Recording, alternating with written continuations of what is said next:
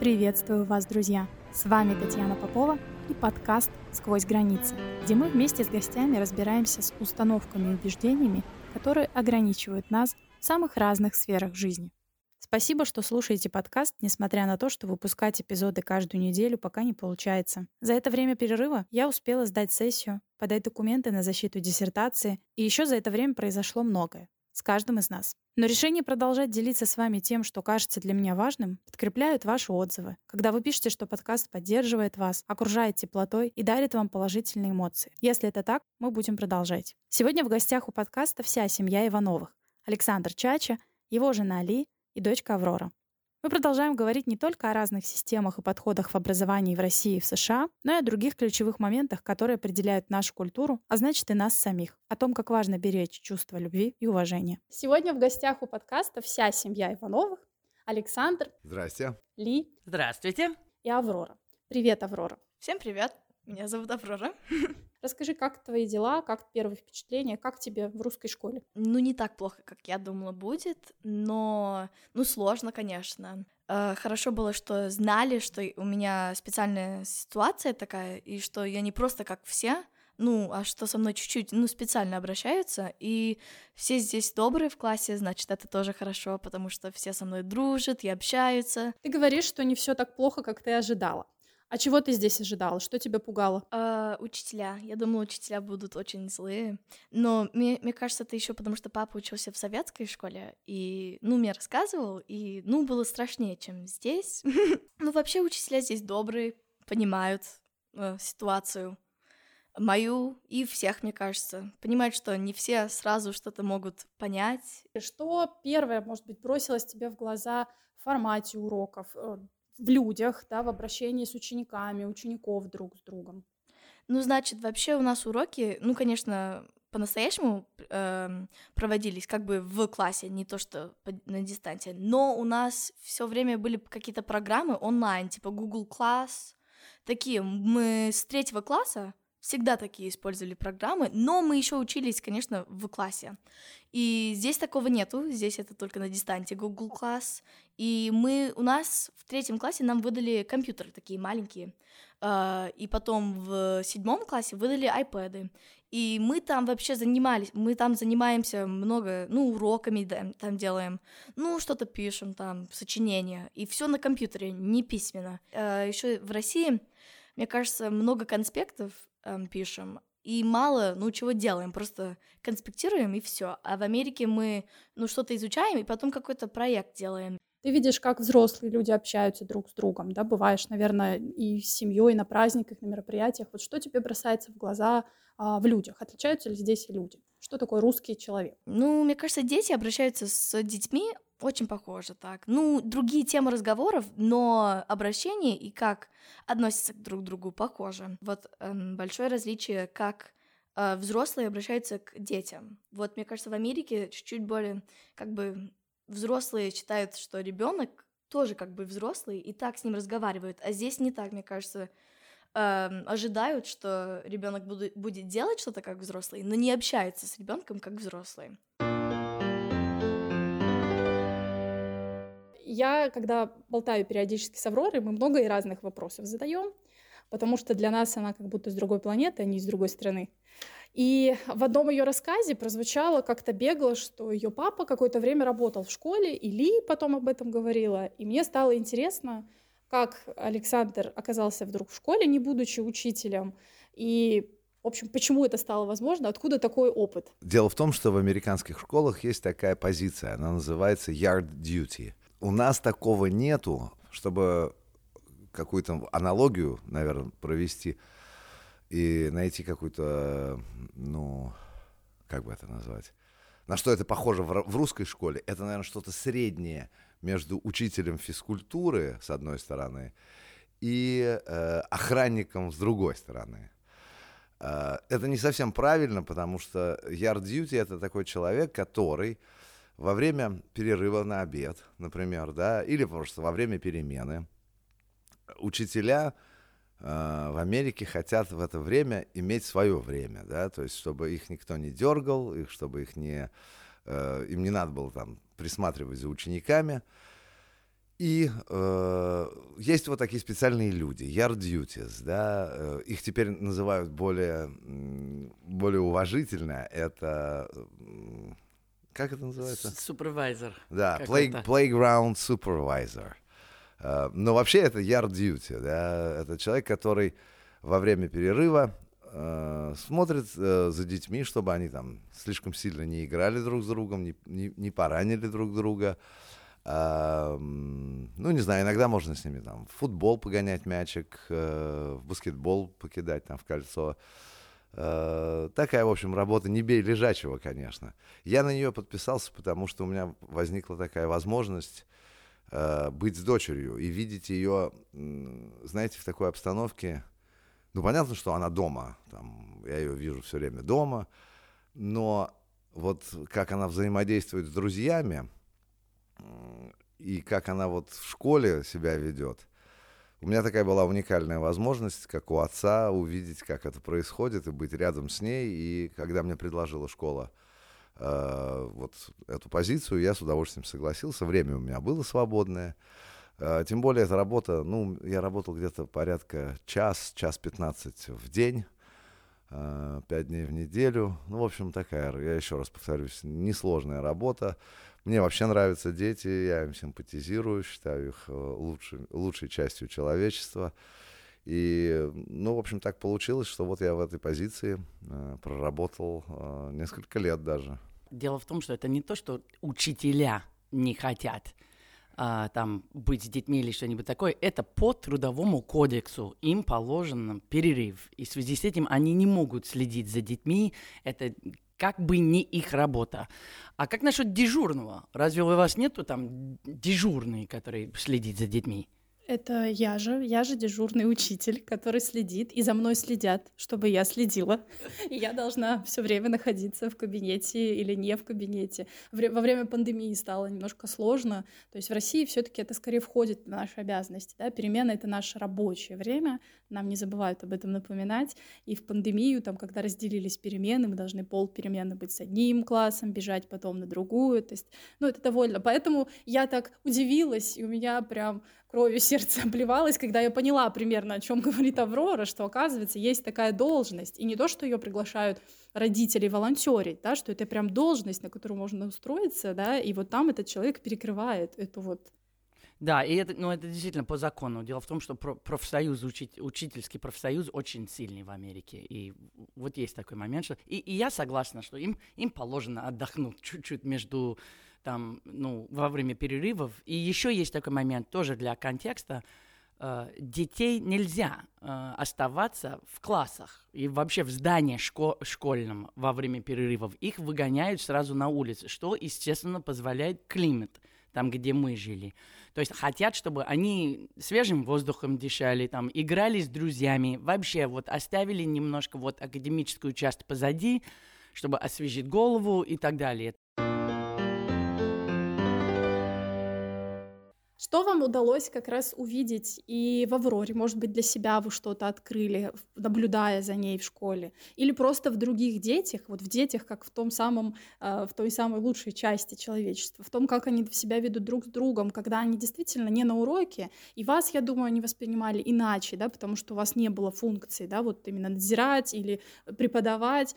То есть вы действительно видели, наверное, что-то интересное. Что для себя запомнили?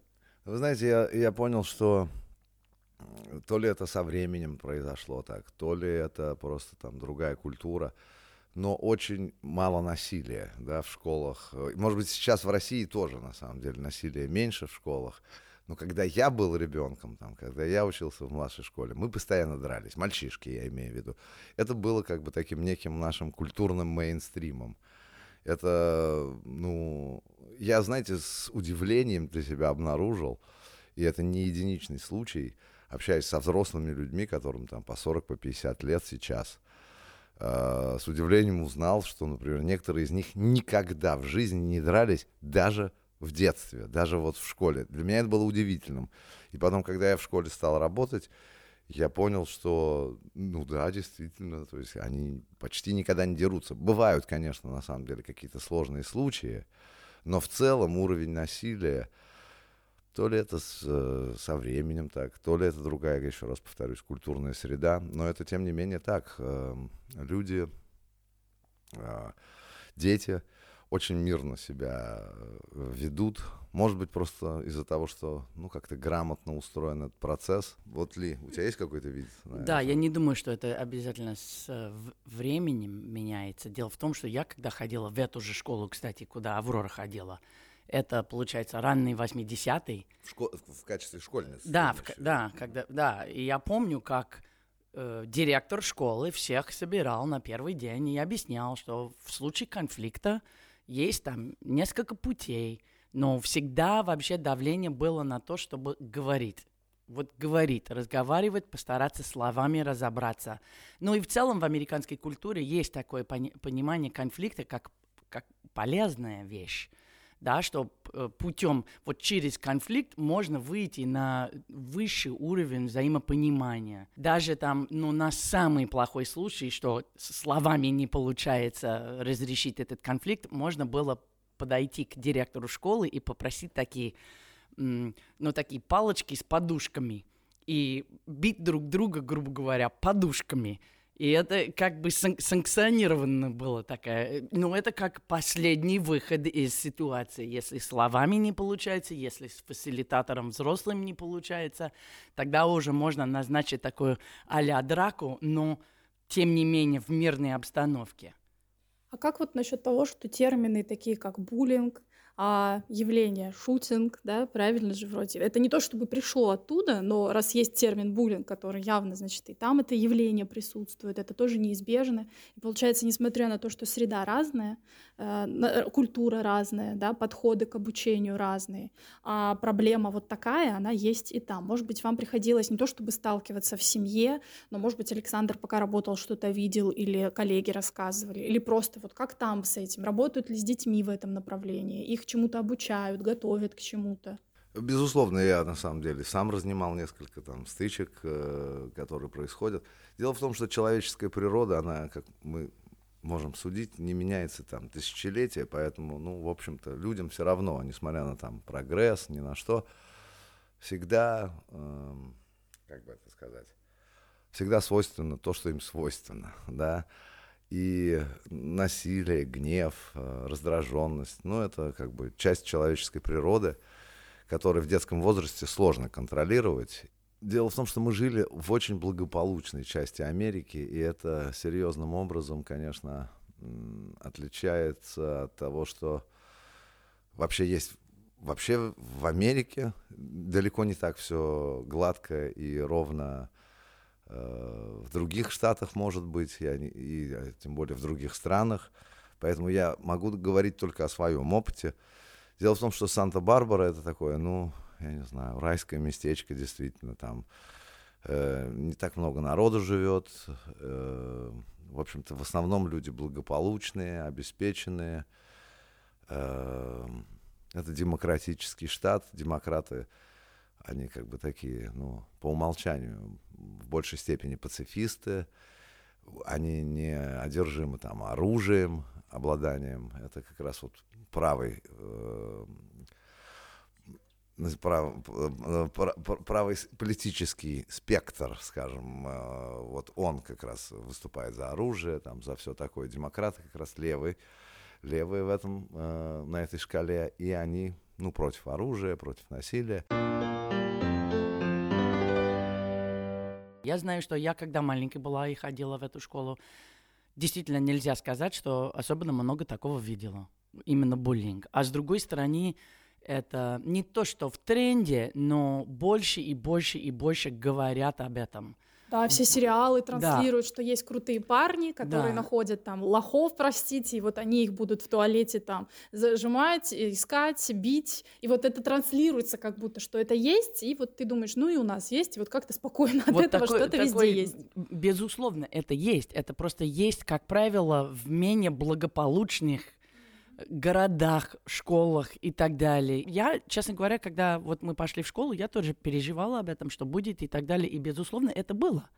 Это в основном в этом возрасте, и это имеется в виду до шестого класса, то есть до 11 лет, грубо говоря. Это в основном выглядит как девушки, которые другим девушкам говорят, что ну, вы не крутые, вы не можете играть с нами, мы лучше вас, там, ну вот такого сорта. То есть это не то, что толкают, бьют, там, вымогают деньги или что-нибудь такое, это в основном может быть какой-то все-таки словесный оскорбление. Я очень переживала об этом. Кстати, переезжая в Россию, я тоже переживала, что это будет здесь вопрос. Тем более здесь более острый вопрос был из-за того, что ну, более однородная культура, да, более, ну, более однородный подход ко всем вопросам. И то есть человек, который отличается, очень отличается. Потому что все делают так, а вот этот один человек делает по-другому. И я очень приятно удивлена. Ни, никаких случаев не слышу об этом никогда от Авроры. Наоборот, довольно ну, ну, спокойный, мирный обстановка. Она очень переживала, что ее не воспримут там нормально или не включат там в группу. И сразу с первого дня ее включили. И даже ей сказали, что, ну, мы-то думали, что ты будешь такая там злая девушка, как из кино, а ты хорошая, ты нормальная. То есть никаких случаев этого здесь я не заметила. Я, правда, слышала, что в прошлом году, может быть, и проблемы были. То есть они тоже здесь актуальны, но нас они не касались. Я еще хочу сказать, что, конечно, сейчас отношения между Америкой и Россией находятся, наверное, в самой низкой точке, хотя, конечно, не говори гоп, пока не перепрыгнул, они могут еще ухудшиться. Я надеюсь, что нет, но я опасался вот именно из-за общей геополитической обстановки, из той прессы, которую я читал, из того, что я понимаю, как сейчас складываются отношения между двумя странами, я боялся, что к Авроре будет какое-то предвзятое отношение, ну, что она американка, что она вот, значит, империалистка и так дальше, да. Вот, но оказалось, что, знаете, в газетах пишут там, да, что там кто-то кого-то проклинает, а люди на местах э, показывают совершенно противоположное. То есть э, я увидел и симпатию к ней со стороны ее одноклассников, и э, в первый же день она подружилась с ребятами, они убежали, нет, не убежали, но закончились уроки, они пошли гулять, попали под дождь, промокли, побежали в Макдональдс, там их оттуда выгнали, потому что они мокрые, они пошли, значит, кому-то домой в гости. Э, у Авроры прям был прекрасный 1 сентября, я прям очень был рад за нее, и мои вот эти опасения геополитические, они развеялись. Я очень рад, что э, жизнь э, реальная, вот лично мне дала пример того, ну, что не надо верить советским газетам, как говорил профессор Преображенский, что э, жизнь порой бывает лучше, чем то, что мы, ну, то, что мы там боимся, мы боимся чего-то, а жизнь иногда может дать и противоположный, то есть ну, какой-то хороший пример. Я думаю, что это во многом еще связано с тем, что они дети, и для них как раз-таки вот не близко, они не погружаются вот в ту обстановку, они просто еще чего-то не понимают, к их счастью, да, что-то на них еще не может повлиять.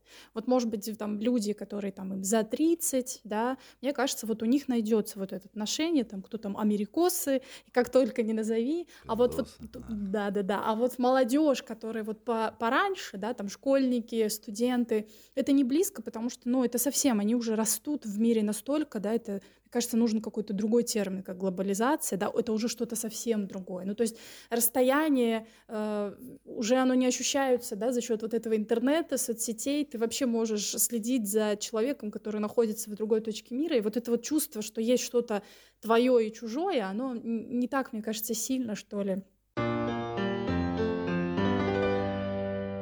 А я буду продолжать стереотипы искать. Вот в фильмах тоже часто показывают, что вот в школах в Америке, особенно если она там не обязательно частная, да, вот такой вот город спокойный, дети, семьи, а, участие родителей в школе. Вот это вот мамочки, которые занимаются в комитете организации праздников, которые включены в школьный процесс. Там это есть?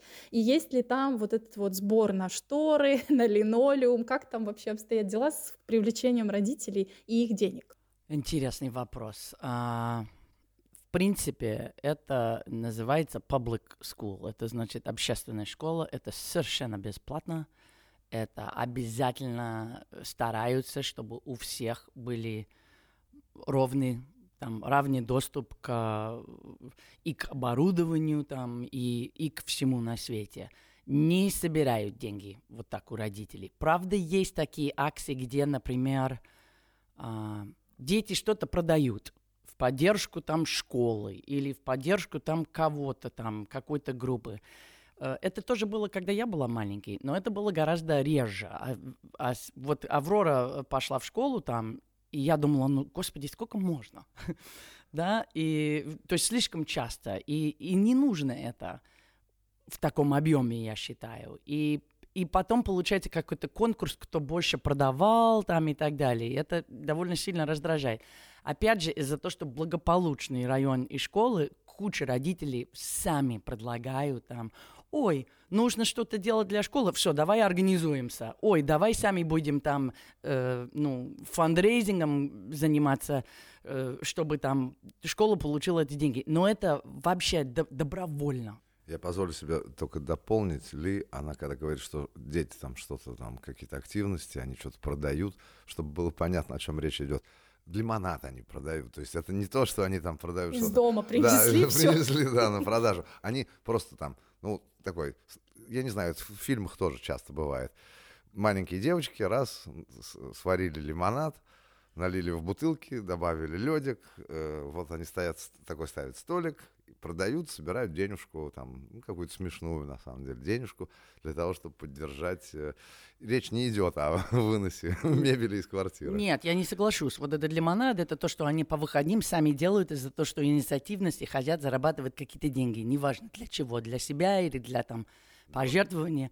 Я про э, системизацию вот это. Помнишь, они продавали там, например, упаковочную бумагу рождественские. Там такие каталоги, где ты можешь там, ты тащишь этот каталог домой и к друзьям родителей и, и просит там кого-то там, э, там что-то заказать.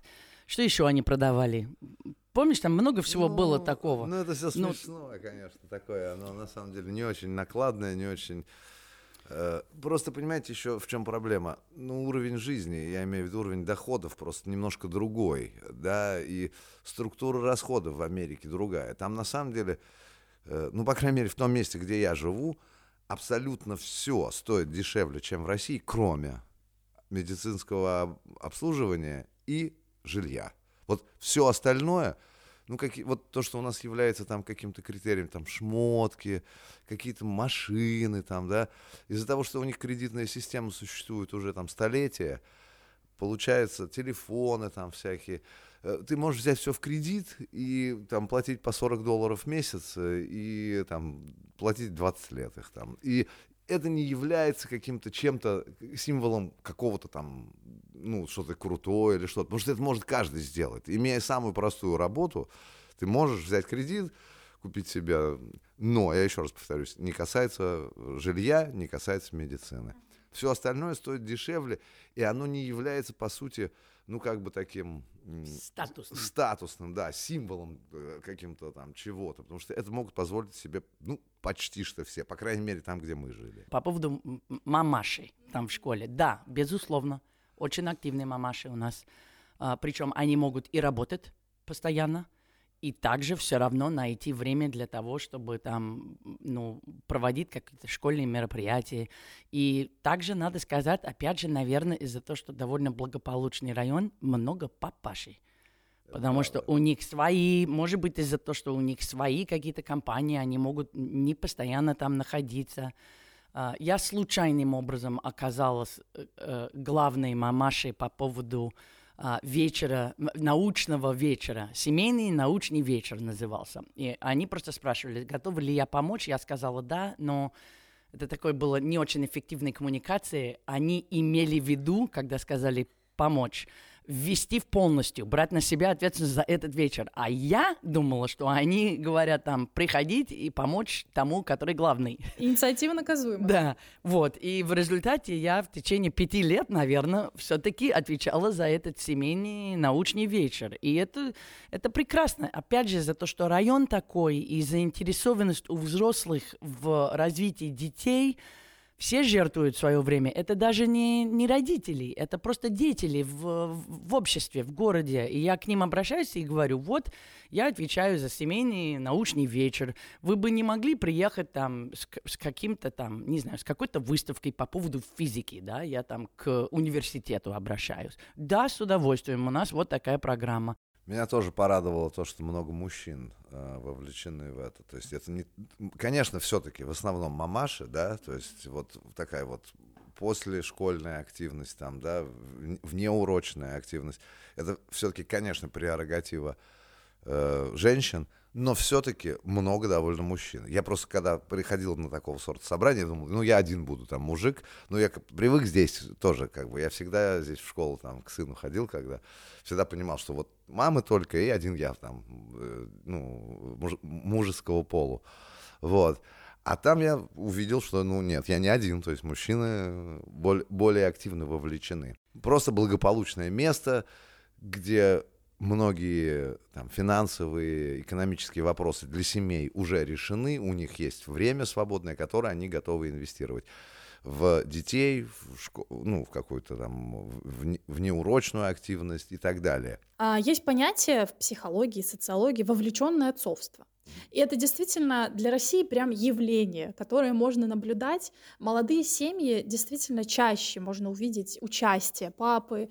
Э, и, например, вот если сравнивать участие в родительских собраниях в старших классах и младших, бывает по-разному, да, но вот вы, может быть, даже в моем там классе вторая семья, которая я помню первое собрание, когда вы вдвоем зашли, и я сразу так, и ты где-то внутренне напрягаешься, расскажу почему, потому что папа в школе — это к беде вот совсем недавно, буквально, вот я и так придерживаюсь этого мнения, даже мои четыре года позволяют наблюдать, что как только папа появляется в школе, это значит, что он пришел вот как бы выражать какую-то очень уже конфликтную позицию семьи. Не потому что папы любят скандалить, а их отправили выражать вот такую позицию. Если папа пришел в школу, это значит, что все, мама уже отказывается вести диалог, и действительно, вот буквально там на днях я столкнулась, когда учитель уже звонит. Папа, это значит, что он представитель семьи с определенной позицией. То есть не договориться, и идет папа в бой. То есть вот почему-то только так участвует папа, особенно если вот старше, да, то есть нет, это как будто даже ну, не знаю, зазорно, что ли, да, когда вот взрослый мужчина вот включается в воспитание вот в этом ключе, потому что это не его, да, вот обязанности у него там какие-то другие. Но сейчас это меняется потихонечку, постепенно. И вот в вашей семье, а, для меня это и есть вовлеченное отцовство. Так сложилось, вот как раз-таки, может, уже и был ответ, потому что вы живете, так, потому что так можно, да, в принципе, в вашем, там, вашей ситуации социальной, экономической, там, в том месте, где вы живете. Или это был какой-то выбор, который вы сделали тоже семейно? Ну, вы знаете, я за себя сейчас скажу. Э, я вообще, мне дети, я уже говорил, мне дети нравятся, я им симпатизирую, считаю их лучшей частью человечества. И, э, ну, давно так со мной происходит. То есть это не то, что я вот в Америке научился или там что-то. Это, ну, как бы такой вот, ну, не знаю, ну, вот такой я человек. А, мне это не сложно.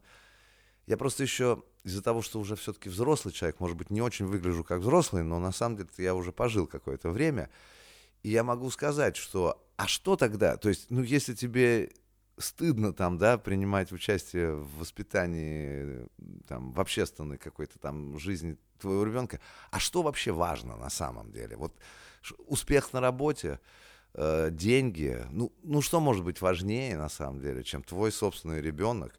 Да или вообще судьба просто детей, вот которые рядом там в это время находятся с тобой. Э, мне вот это очень непонятно. Я, ну, я давно так это не мог понять. И в Америку уехав, я увидел, что, ну, я не один такой, что это как бы не то, что со мной что-то не так. Просто, ну, в разных обществах бывает вот, ну, по-разному, да. Действительно, я согласен, в России, может быть, мы часто сталкиваемся с тем, что отцы просто считают, что это, ну, это не мой вопрос. Ну, зачем мне вообще вот опускаться до этого уровня? Я там депутат там или там босс какой-то там, да? Ну, что я буду на родительском собрании с мамашами? Э, сидеть, я вот там типа лидер общественного мнения. А, а, а, что, а, а что тогда ценно, на самом деле? Если это не ценно, если... Я вот говорю, я потратил там два года жизни на то, чтобы э, работать yard duty в американской школе просто для того, чтобы увеличить свое количество пребывания с дочкой.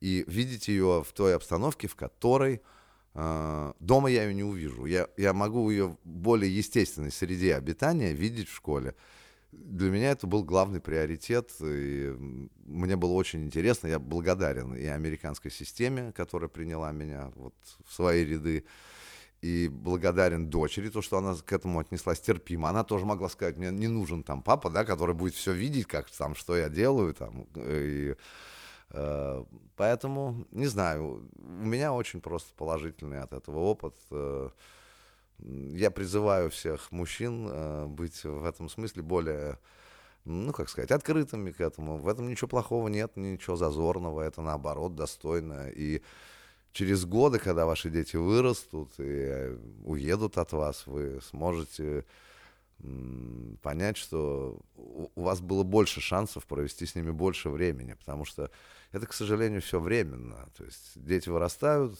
создают свои семьи, и вы их видите в лучшем случае только по праздникам. Поэтому, если у вас есть возможность больше времени уделять, в том числе и общественной, на самом деле, жизни ваших детей, уделяйте. Это хорошая тема, в этом ничего плохого нет.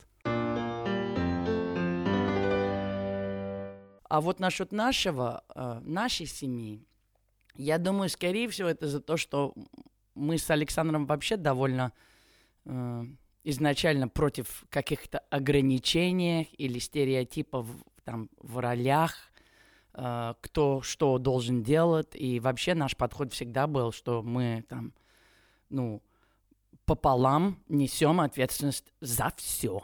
Да, понятно, что там я лучше готовлю, чем он, поэтому я, может быть, в этом вопросе чуть-чуть больше ответственности тяну на себя. А вот он там например, когда надо, ну это опять же по стереотипам, к сожалению, но когда надо подключить какую-то технику, скорее я к нему обращусь. И, там, это, это, это, это твоя область. Но в целом понятно, есть понятие было у нас, что на нас двоих нету такого, что вот я отвечаю за такое, а ты отвечаешь за это. Или это, это, это не твоя тема, это моя тема. Ли, а вот как вы себе представляете типичную русскую семью? Ну, я еще и, и давно приезжала сюда в пер, первый раз. Там я вообще в Советском Союзе была в, в 89 году, а потом, пере, и потом в 92-м была здесь, а потом переехала уже в 94-м.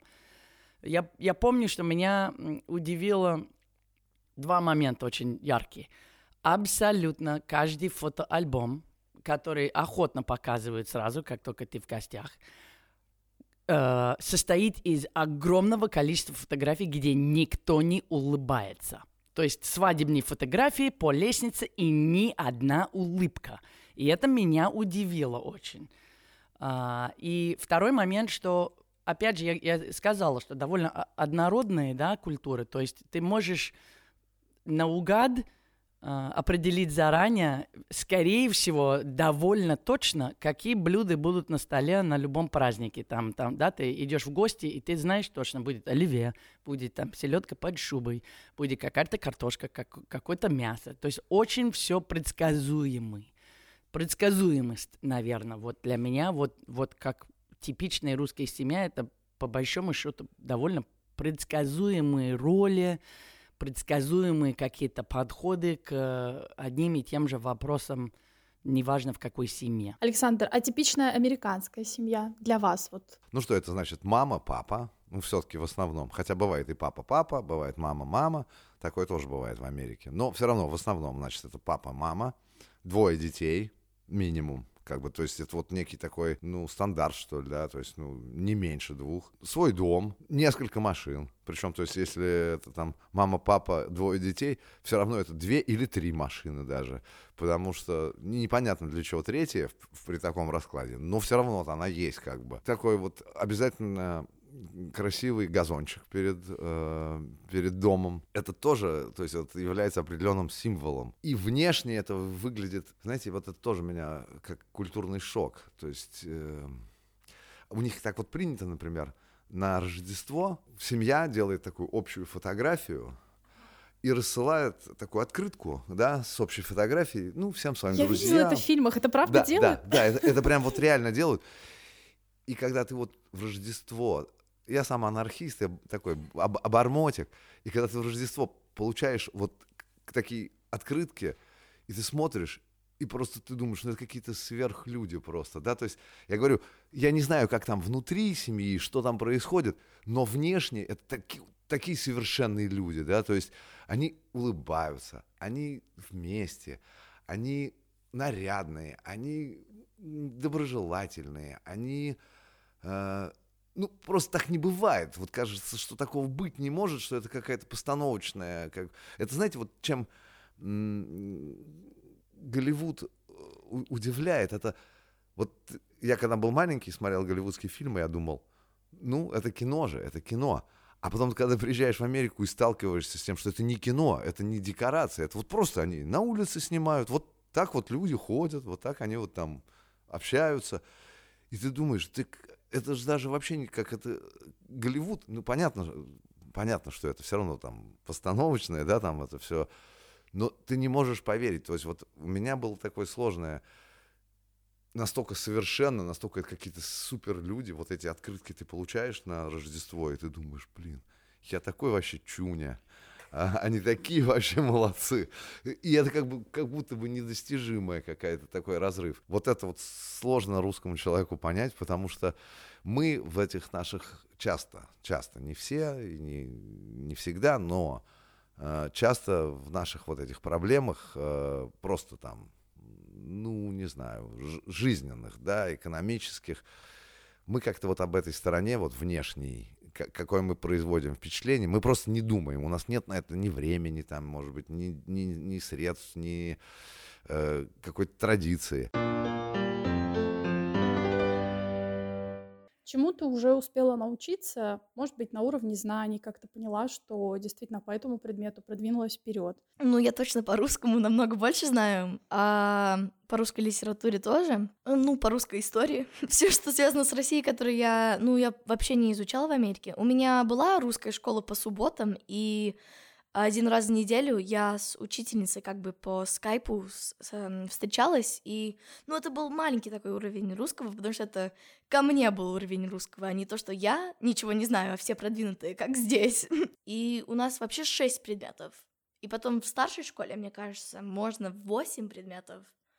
И они каждую четверть меняются, или, не, в Америке полугодие каждое полугодие ты можешь поменять э, предмет, ну, как бы обязательно какой-то тип математики, э, ты можешь, э, ну, на один полугодие алгебру, другой геометрию, ну, такое, но шесть предметов, значит, намного меньше, но как бы у нас есть предмет наука в Америке, и это как бы, мне кажется, география, эм, чуть-чуть истории, биология это и физика, это все один предмет. Значит, ну, значит, меньше предметов, но больше знаний в одном предмете.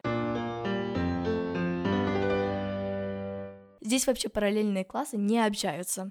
Ну, я понимаю, потому что они друг друга не знают.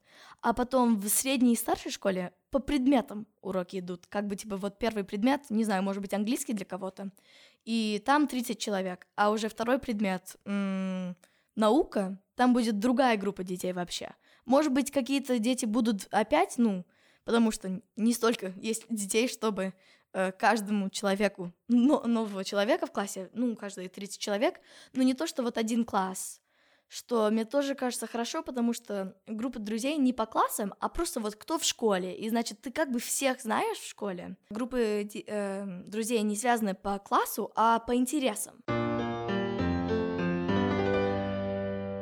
Мне вот нравится, что Аврора у нас спец по советской культуре, советские фильмы, музыка. Вот это Аврора знает все хорошо. Мы как-то играли в викторину, и никто да. не знал, а Аврора все такое да. знает. Но бывает, у меня спрашивают какие-то такие вопросы. Ты знаешь, кто такой Ленин? Да, я очень много про советскую культуру знаю. Я вообще не знала по, про, ну, современную русскую музыку или, ну, про знаменитости русских э, современных.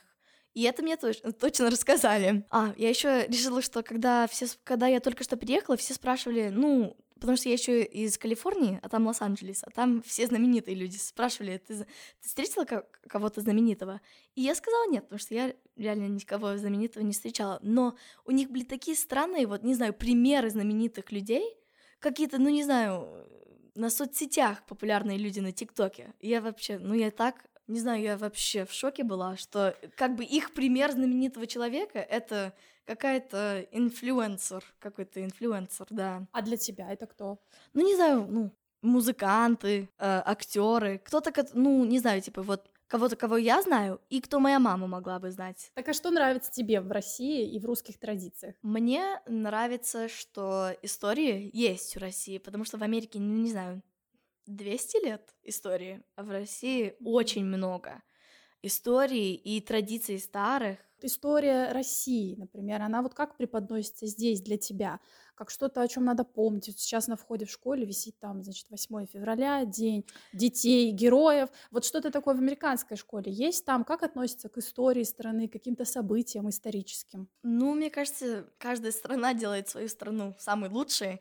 А я не знаю, потому что я в Америке не изучала русскую историю, значит, у меня как бы нету с чем сравнить. Мне кажется, в России намного больше таких, ну, не знаю, вот блокада Ленинграда, вот такие, ну, события. В Америке такого, мне кажется, не, не часто такое есть. Потому что их не было или потому что это не фиксируется так вот в памяти людей? Мне, Они... мне кажется, меньше было и меньше фиксируется в памяти и так, и тогда. А вот вы папа анархист? Ну, я стараюсь. Я, насколько это возможно, я, понимаете, я верю в э, человеческую свободу. Я считаю, что человек на самом деле имеет возможность сделать правильный выбор сам. Ему не нужно обязательно вот, э, как сказать, э, какие-то вот строгие, жесткие рамки. Хотя, конечно, конечно, безусловно, с возрастом я, э, ну, наверное, как бы это сказать, я стараюсь с крайне левого фланга, в котором я пребывал, двигаться в сторону центра. Это все считают, в общем-то, нормальной как бы историей, что с возрастом все как бы становятся чуть-чуть более консервативными, и в этом ничего как бы нет такого плохого. Я, и я считаю, что это правильно. Сам считаю, что так тем не менее, я все-таки верю в человеческую свободу, в то, что мы можем э, сами сделать правильный выбор. Нам для этого не нужен э, человек с кнутом, который будет нас все время бить, когда мы ошиблись. Нам, может быть, скорее нужен, э, ну, не знаю, э, праведный пастор такой, который бы нам подсказал не через насилие, не через может быть, помог более короткий путь найти куда-то. Не всегда у меня это получается, безусловно.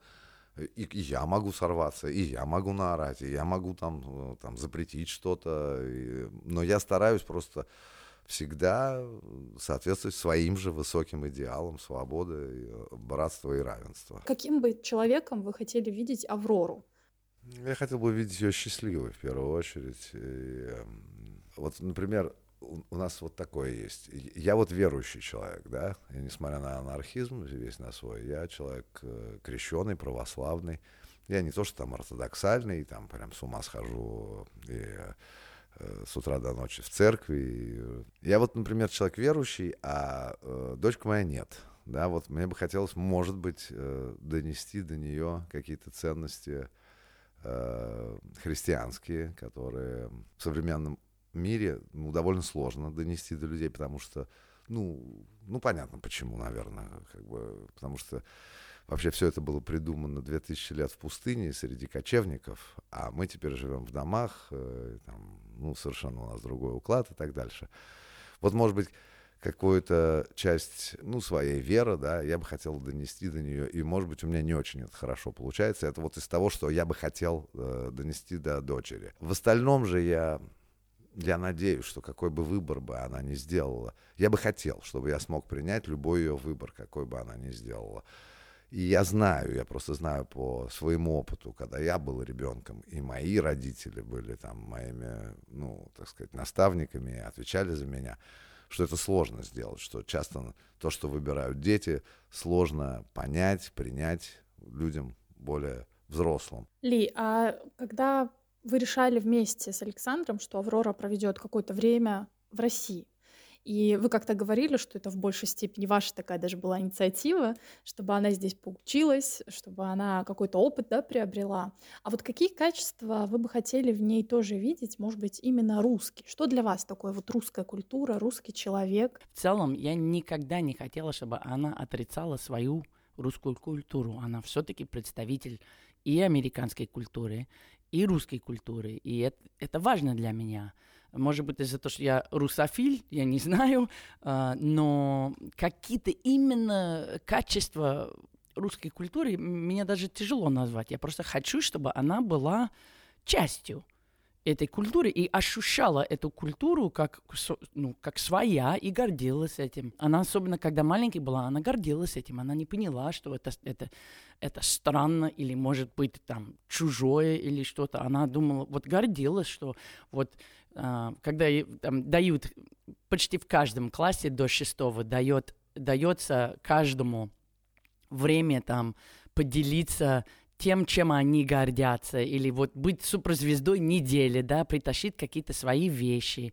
И Аврора всегда делала акцент на, на русскую культуру в таких моментах. Она могла петь там песню из там, Чебурашки, там, для всех, или писать имена на доске на русском языке для них, или там, ну, какие-то русские сувениры. Мы каждое лето приезжали обратно сюда, чтобы опять там язык не терять, хотя мы дома там по-русски говорим в Америке. Я никогда не забуду, как она пришла в школу в длинном платье русском и в кокошнике. Вот это, то есть, ну, я прям очень э, гордился. И даже не тем, что это там рус, а то, что это настолько отличается от того, как делают другие.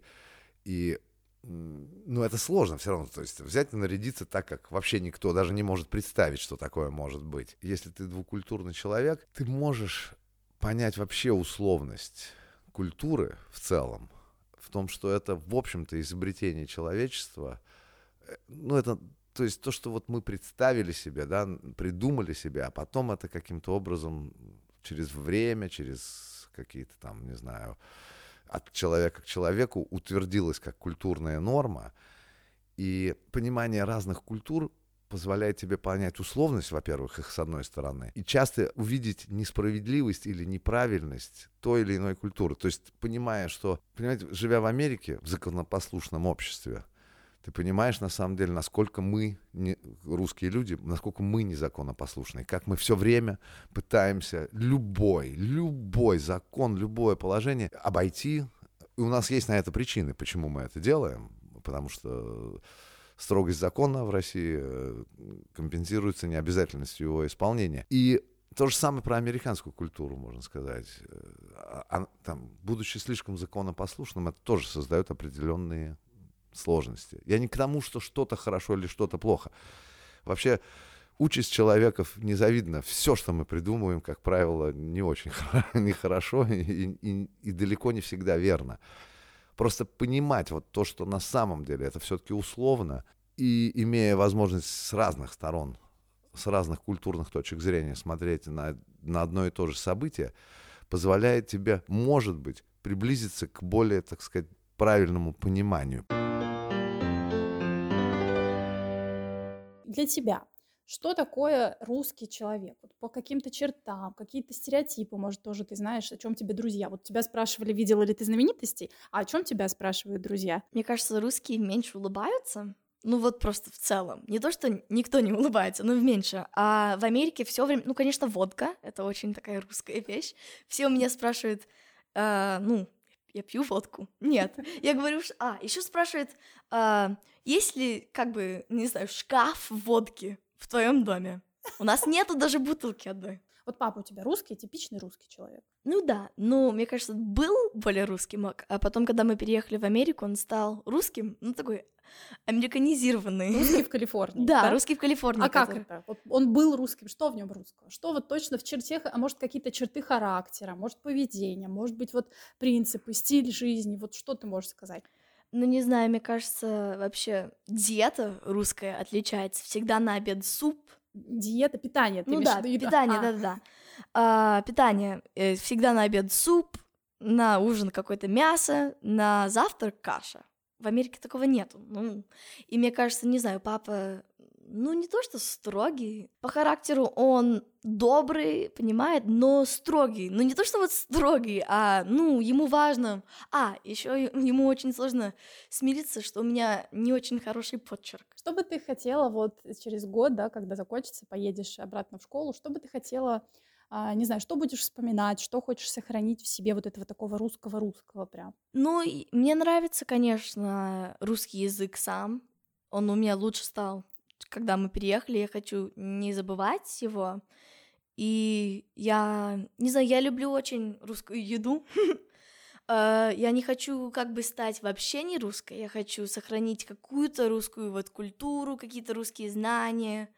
Э, ну как вообще общество работает русское, я хочу это точно сохранить и не забыть, потому что я не люблю, ну не то, что не люблю людей, но мне жаль людей, которые, ну, могут на каком-то языке разговаривать, но вообще с этой культурой не знакомы, и потому что я ходила в русскую школу в моем городе, и там были какие-то дети, которые, ну, на русском разговаривали, но не бывали в России, и как бы они просто американцы, которые говорят на русском, ну, с маленьким акцентом, но не русские, и я, я хочу быть русской. Хочется обобщить и вернуться от Авроры и восприятия разных культур именно к восприятию вас сейчас, себя самих, может быть, потому что Или какое-то время жила в России, теперь живет. А Александр жил в России, хотя родился да, в Америке, правильно ну, да, я помню? Так, То есть вот вас таки, вы граждане мира или все-таки вы ощущаете себя, вот Александр, на данный момент, вы гражданин какой именно страны, что такое для... Вообще важно быть принадлежащим вот какой-то с такой точки зрения, быть гражданином какой-то страны. Вот как вы к этому относитесь? Я всегда старался быть над, вот, над как, какой-то принадлежностью, да, то есть, ну, это и проистекало из идеологии, которые исповедовал а, анархисты, а не интернационалисты, как вы понимаете. Вот. Э, с другой стороны, я всегда старался быть наднациональным человеком, но переехав в Америку, это вот интересно для меня, я в большей степени себя ощутил русским, чем до этого. Да. Все равно я русский человек, безусловно. Но я всегда старался быть над вот доминирующей культурой, стараться над ней возвыситься. Это не значит, что у меня это получалось, не значит, что это там, я как-то ну, преуспел в этом, но я старался и стараюсь до сих пор. А почему вот так важно было или есть, вы говорите, что вы двигаетесь к середине, да, вот оставаться интернациональным? Почему, чем угрожает вот это ощущение себя вот принадлежащим только к одной стране, там, к одной культуре? Но это же ведет и к войнам, ко всему. Вот, вот все, что мы сейчас видим, оно просто вот именно на этом и построено. То есть наш флажок, вот он такой вот, и он гораздо лучше, чем ваш флажок. Ваш флажок некрасивый, он, он агрессивный, он как-то выглядит. У вас символ вашего государства. Вот у вас орел какой недобрый, а у нас курица двухголовая, какая она красивая. Понимаете, это все вот из-за этого. Это же вообще-то вымышленные конструкции. Все это на самом деле просто придуманное людьми. Это не то, что там Бог спустился с небес и сказал, вот вам я даю вот эту землю, и вот этот флаг, и вот этот там гимн. Это все придумано людьми, потом это через культуру адаптировано, распространено в массах, а потом через традицию, через годы, десятилетия, столетия зафиксировано, там, типа, укоренено э, в сознании. Но это надуманные конструкции, а, лю- а люди готовы ради них, э, ну, не знаю, воевать, убивать друг друга, спорить там до бесконечности, кто в чем виноват, кто какие ракеты куда подвинул там и так дальше. Так что я думаю, что стараться возвыситься над своим этносом, ну, возвыситься не в смысле, там, я вот хороший, а вы там плохие, а типа, ну, преодолеть вот эти границы, там, восприятия, попытаться понять другую точку зрения, увидеть плюсы в другой точке зрения, увидеть минусы в другой точке зрения, и в своей культуре, в своем относе, в своей религии. Но мы можем пытаться быть лучше, чем мы есть. Особенно не имея э, опыт с другой культурой, да. Э, но я соглашусь, что я тоже, вот я 20 лет жила в России, да, после университета переехала сюда в 94-м. И я тоже осознала для себя много положительных сторон Америки, которые до этого я отрицала. И критично очень от, относилась к Америке, к, к американской культуре, точно к государству. До сих пор, в принципе, к государству, вот, э, к любому э, такие критичные отношения. Это, наверное, признак здорового человека скорее. Но вот я к тому, что я вот, живя в другой стране, сумела оценить то, что в Америке, да, в России живя. А я стараюсь, наверное, в России быть послом американской культуры, вот быть хорошим, ну, примером, моделировать хорошее поведение, там, ну, в контексте, там, американки. А в Америке я стараюсь быть все-таки послом России и продвигать русскую культуру там. И вообще, наверное, глобальная цель — это лучшее взаимопонимание. Это все равно, вот опять как нас учили в первом классе, да, вот конфликт нужно словами решать. С вами был подкаст «Сквозь границы». Спасибо, что дослушали выпуск до конца. Подписывайтесь на аккаунт подкаста в Инстаграме, пишите комментарии в подкаст-приложениях. Я очень ценю обратную связь. До встречи через неделю.